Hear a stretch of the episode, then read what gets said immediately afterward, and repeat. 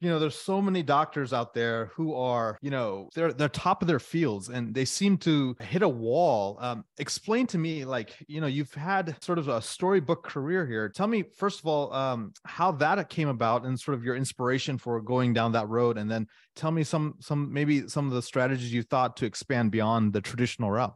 Well, thank you. It's it started when I was a child, Vikram. Uh, my I'm the son of immigrants.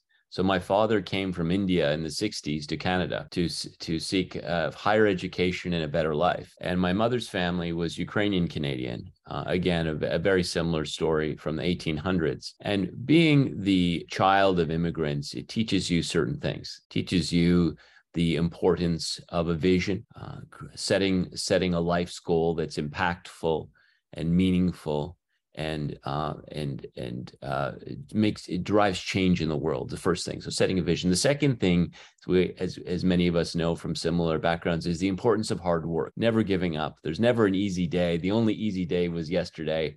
Uh, every every day, every day is going to be a, a challenge, and the goal is not only fighting through and succeeding through those challenges, but thriving, thriving, and enjoying yourself along the way.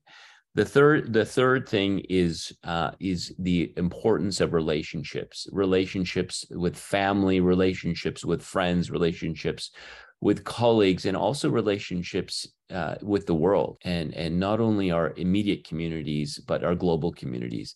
And this was instilled very early on in me as my my parents took me to India when I was three years old. I'll still remember the day that I landed in India. It was one of my first memories. So suffice it to say, through those three pillars of life, uh, it really set my heart and my mind and my ambitions on touching humanity in a broader way. Yeah. Uh, so vision, challenges, and relationships. I love it. I love how uh, that that framework has helped you know sort of uh, direct your life.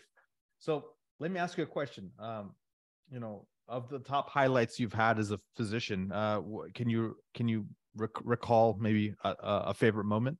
They've all been favorite vikram and i guess that through that journey it was really a stepwise procedure. I think we put a lot of pressure on ourselves in life and our children sometimes to to have it figured out uh, and it's getting it's getting worse you know. You said you have elementary students and and high school students sort of fig- uh, trying to declare what specialty they're going into medicine decades before they'll have the opportunity. Yes. And I, I, guess I want to tackle that question by saying every moment's been a favorite and it started out in philosophy in my undergrad degree and then went to medical school at the university of toronto and then was fortunate enough to do my phd in england at oxford university in transplantation immunology and each step of the way i just tried to gaze a little beyond my horizon to see where I could learn and make an impact. And it comes back to the vision, the hard work, and the relationships, taking that next leap, that next step down the pathway.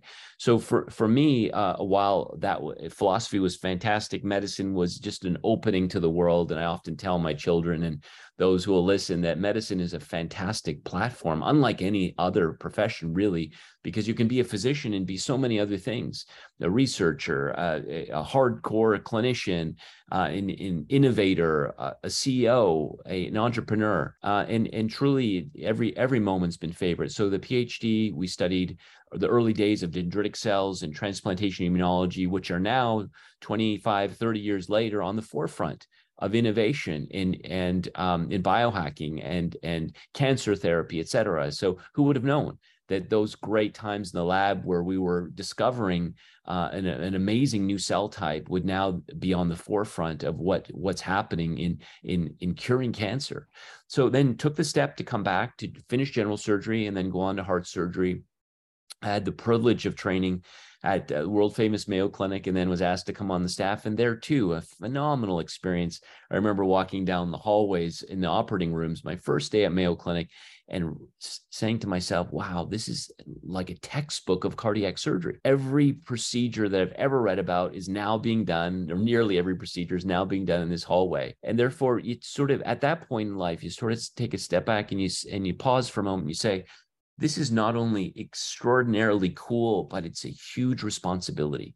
Meaning the responsibility is then on us to take the gifts and the opportunities we've been given and to continually stretch ourselves for that new vision through that hard work and building relationships. And so that was an, an, an incredible time as well, would uh, changed my life, set me on a different trajectory in terms of what that vision was.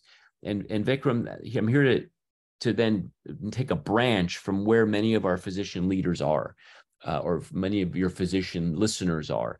And that is that they're extraordinarily successful and many are very happy as clinicians, as teachers, as academics, as scientists, as parents, as spouses. But then many of us, if we're being honest with ourselves, at some point ask, what's next? Yes. That's where where adjacencies and through those relationships, leveraging vision and hard work really comes into play.